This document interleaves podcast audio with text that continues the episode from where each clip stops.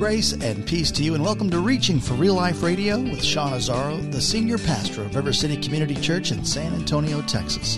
A church that exists to help people just like you find the real life you were created for and find it to the full. And that's what Jesus promised in John 10 10. And today we continue in the series called Family Matters with the focus today on parenting. If you're new to parenting, raising kids is scary stuff. What if I mess up? What if they mess me up? And even if your kids are grown, you could still mess up. Pastor Sean will talk about that, plus what the Word says on discipline. The Bible is rich on advice to flourish as parents. RealLife.org has his full message, sermon notes, and series available for free. If you feel led to bless this listener supported radio ministry, then please do. It's a place to give at reallife.org. Today it's part one of the message called Parents Matter. Pastor Sean starts off in Genesis with a few famous parents. It's time for Reaching for Real Life Radio. We'll continue our series called Family Matters. We've been walking through issues of family and seeing the critical nature of family. And the reason we did this series is because I see families that are struggling, families that are in trouble, families that are p- feeling pressure from all around them to go one way, and they're not seeing good fruit from it. What they're experiencing is indecision and fear and doubt and negative fruit. And the Word of God talks a lot about family, so that's what we've been doing. We've been unpacking. And the series is called Family Matters. Well, today we want to talk about parenting. In fact, what we've called this morning's message is Parents Matter. Now, maybe you're here and you're not a parent. You had parents, you know parents, and I think you have a strong opinion about how those parents are doing as parents. we, most of us do. We parents sometimes, we parents sometimes feel judged. In fact, Lori and I Uh, are the older siblings in our families. And so we were the first on both sides to have kids. And we remember first Lauren and then Ryan, our two kids are both the oldest two on, on both sides. And we'd go to dinner. And our little darlings, and Lauren and Ryan were just little darlings, adorable and darling. But they would be kids at a restaurant. They would be loud. They would cry they would spill food all over around their high chair. It was like a whole zone that you had to kind of clean up afterwards. And our younger brother and sisters, several of them, multiple times, when I have kids, they're going to know how to behave in a restaurant. I remember one time telling my younger sister, I'm like, you know what, please save it for your book. I just want to get it all in one setting. I want to read your book on parenting. She wasn't even married yet, but I want to read your book on parenting. Please, I, let, let me get the full effect.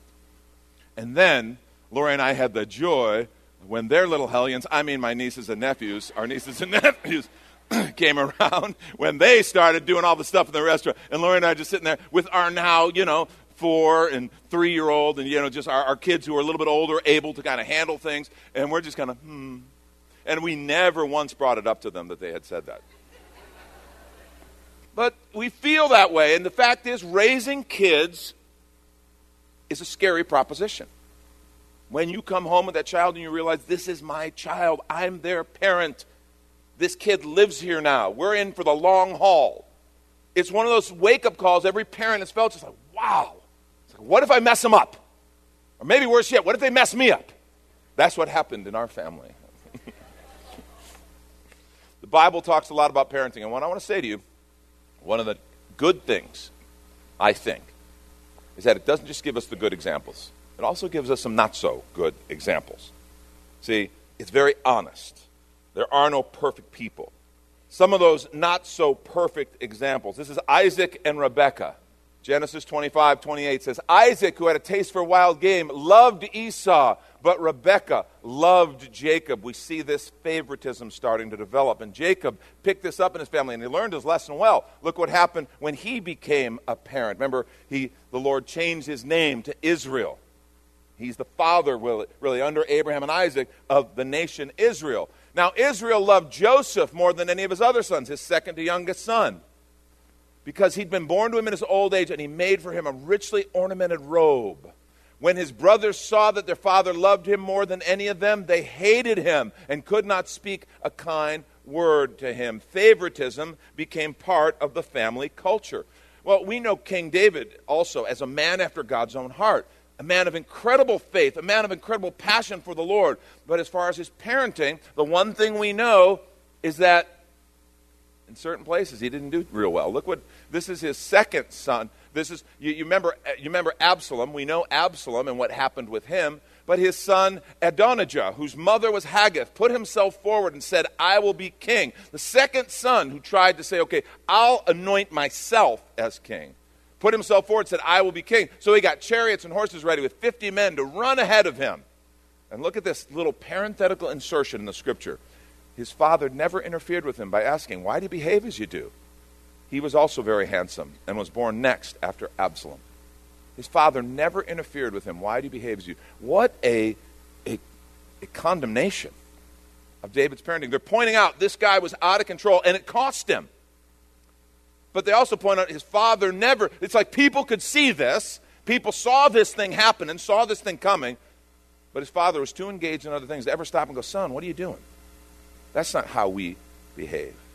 See, What's interesting is, first instance was favoritism, David's issue was indulgence and a lack of discipline. And I want to suggest the reason why was similar. A common reason, and it's one of the most common problems we see in parenting. And I want you just to jot this down in the margins if you're taking notes. We have notes in the app, there's notes in the bulletin. I encourage you to fill out those sheets and, and take some notes. The common reason is this both of these re- reflect selfish parenting. Selfish parenting. Favoritism, for example, is which child is more pleasing to me? Who's it about? It's about me as the parent. Indulgence. It's much easier sometimes than discipline. It always ends up being more difficult in the end, but in the short term, sometimes it's easier just let them do what they want. Shut them up. Just look the other way. And again, it's easier for me. And the problem we get into sometimes is we come into parenting unprepared and it's all about us something that we see in parents. We find ourselves meeting our needs through our children. Meeting needs through our children. It's like a pastor who said, you know, raise his kids where they have to be worship leaders in the church. Took a second there, rolled through the. But meeting my needs through, through the kids, don't embarrass me. It's about, it's about how I look. I don't want to look bad. All of that is about me. And the bottom line is parenting, I believe, it's one of the most important assignments God will ever give every person. Interesting. We call Abraham the father of our faith. And look what's said of Abraham early in his call. Genesis 18, 18 and 19 says, Abraham will surely become a great and powerful nation, and all nations on earth will be blessed through him. Now, this is kind of just a restatement of what we call the Abrahamic covenant. This is God's covenant. I will bless him, make him a great nation, and the whole world will be blessed through him. But look what it says For I have chosen him why? So that he'll direct his children and his household after him to keep the way of the Lord by doing what is right and just, so that the Lord will bring about for Abraham what he has promised him. Abraham, the father of our faith, was chosen because he would become a good father.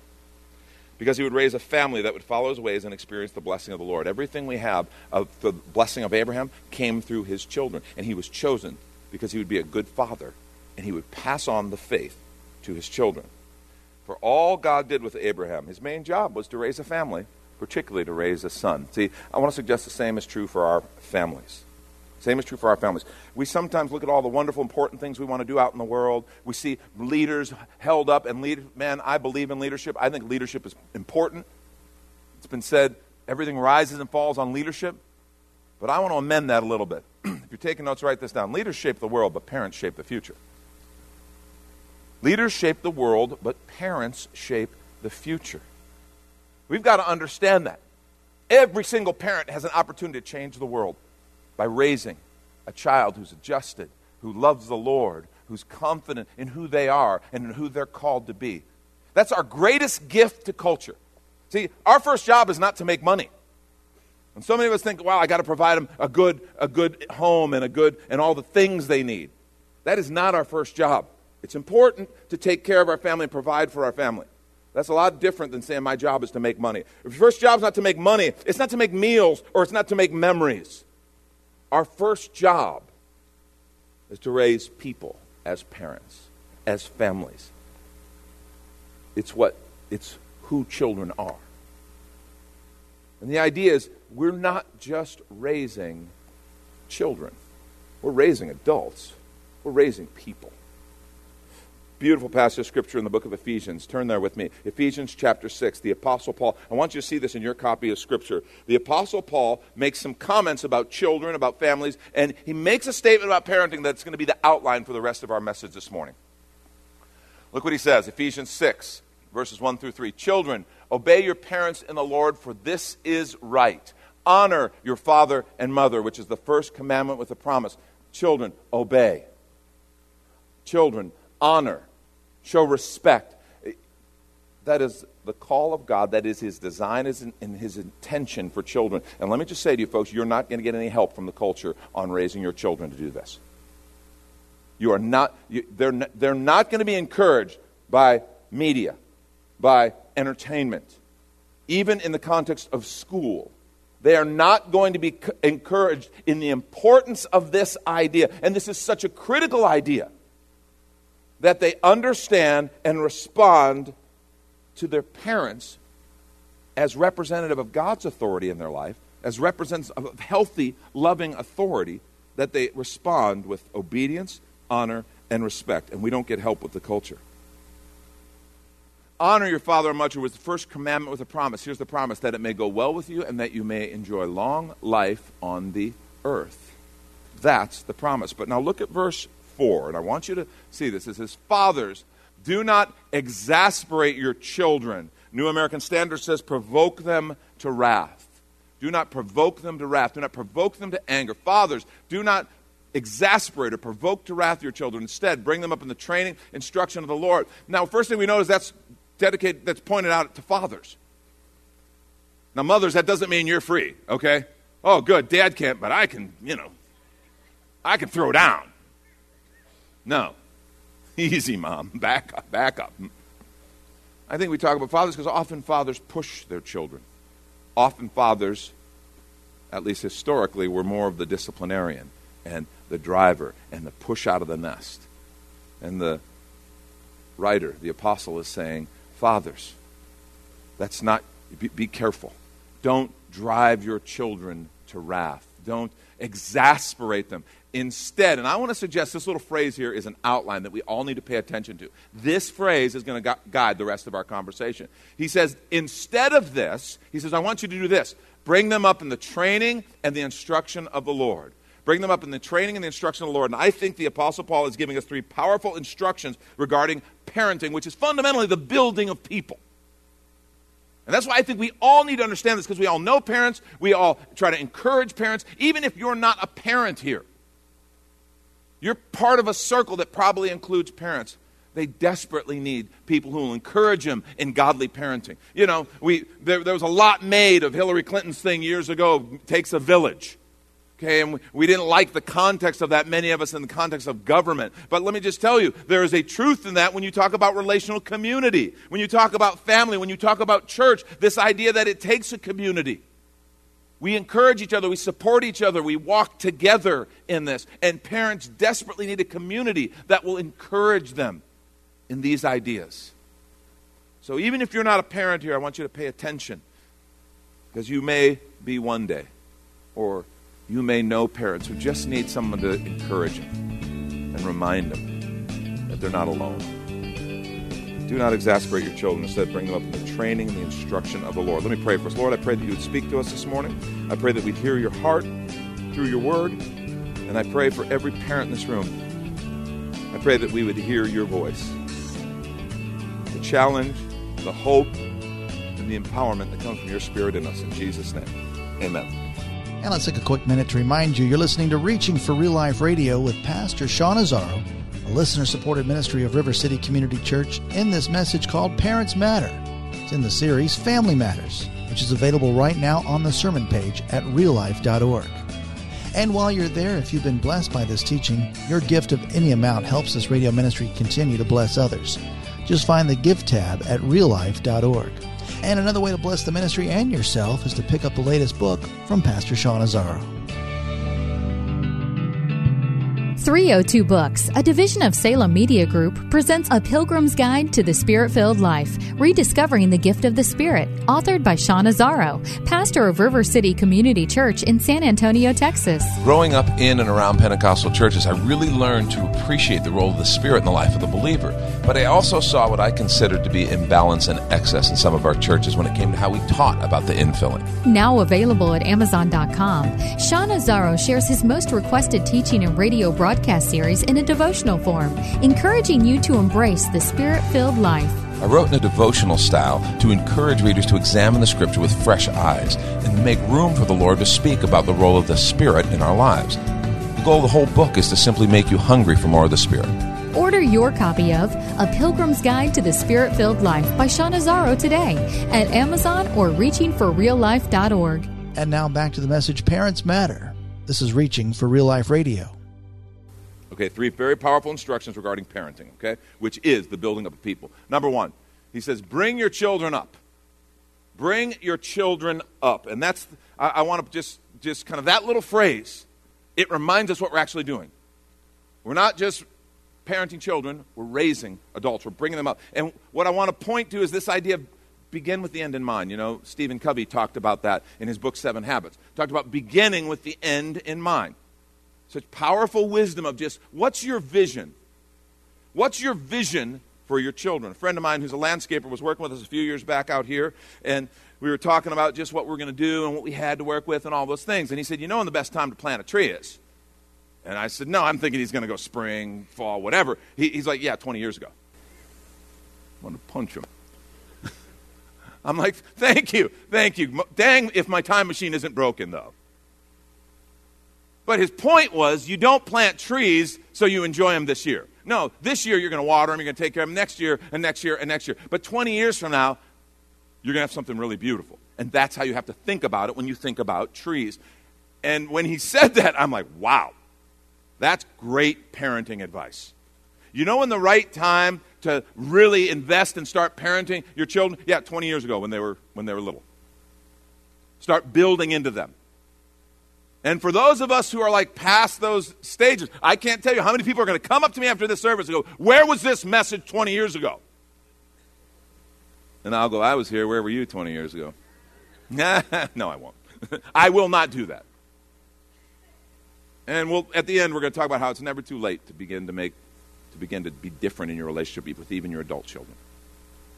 But what I'm saying is, we need to understand this is something for the long haul. And what that little landscaping phrase is, it's vision. It's vision. Envision your property with full, mature, beautiful trees. Envision your children as people of God. See, what were they created for? Do you have a vision, parents, for your children?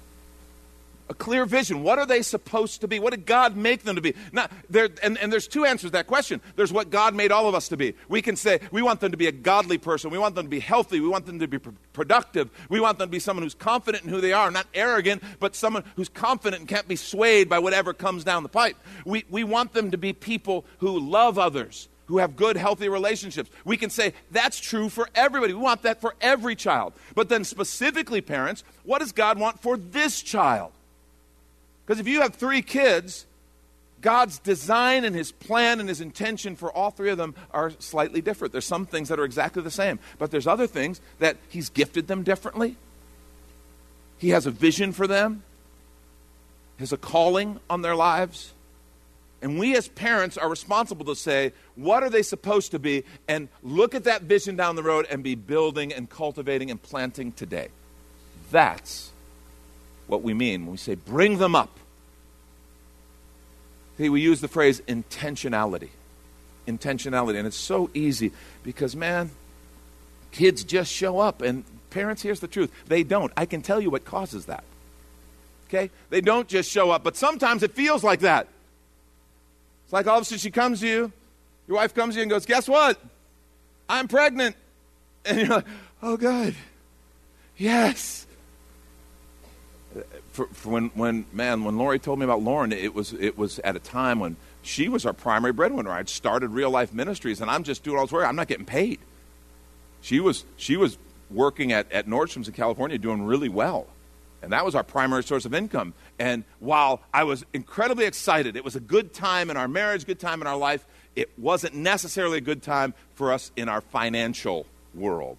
And there was that part of, wow, what is that going to mean? It's the most incredible, life changing thing that ever happened to me. But it was a little bit like I don't know. I don't know that I felt ready. I don't know if anybody feels ready for that first child. But the fact is, because of that kind of wow, it's just here and here the kid comes and now they give him to us and we're home and we got a car seat and a stroller, but really we don't know anything else.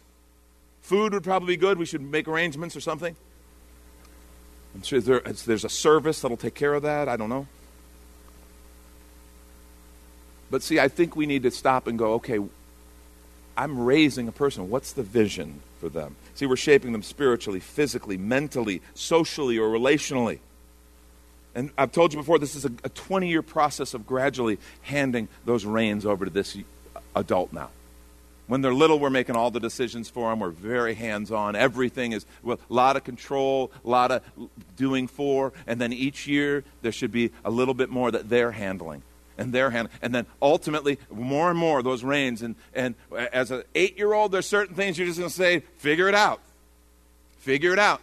But I don't know how to. Well, you better get studying. Because you want them in the safety of your home to figure some things out.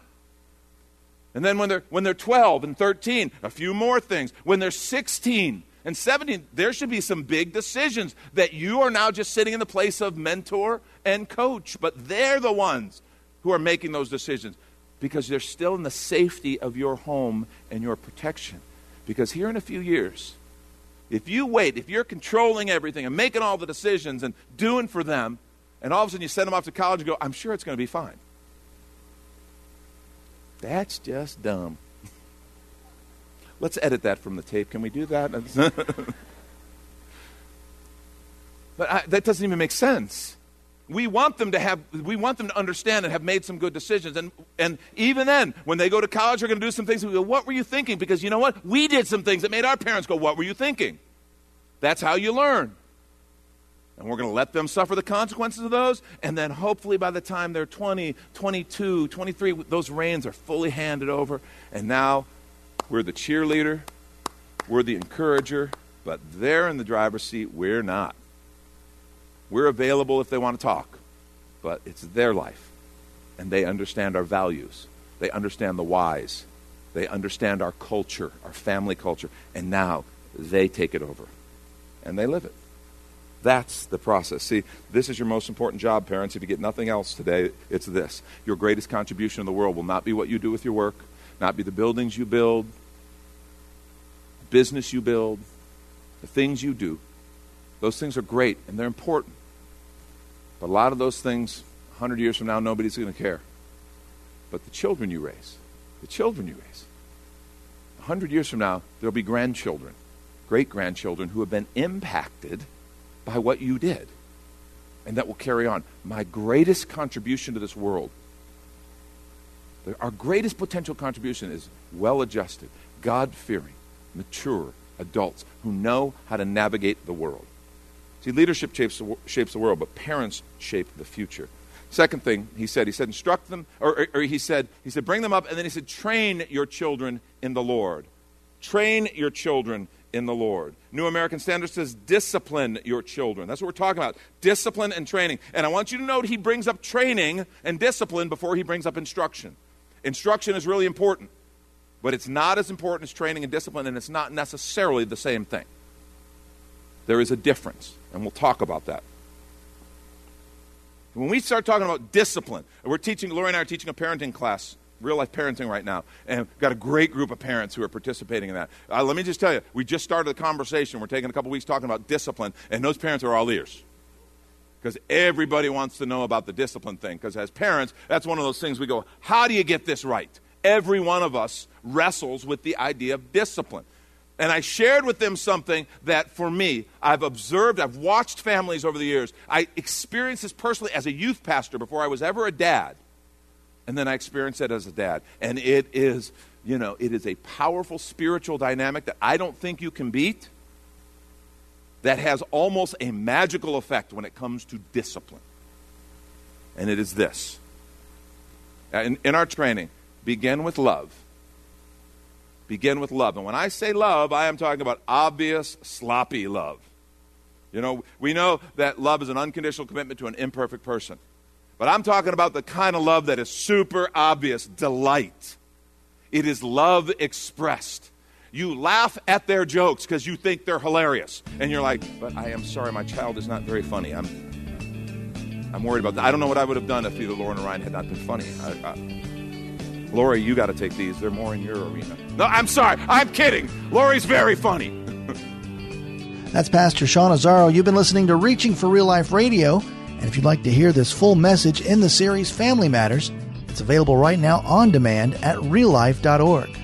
And while you're there, we'd appreciate your feedback. You can leave us a note on our Contact Us page, or even better, your financial gift helps this radio ministry continue. Find that Give tab at reallife.org.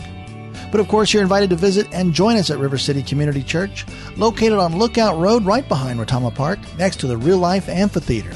If you'd like to call the church, the number is 210 490 5262. As Reaching for Real Life Radio is a service of River City Community Church, we hope you join us again next time as you travel the road to real life.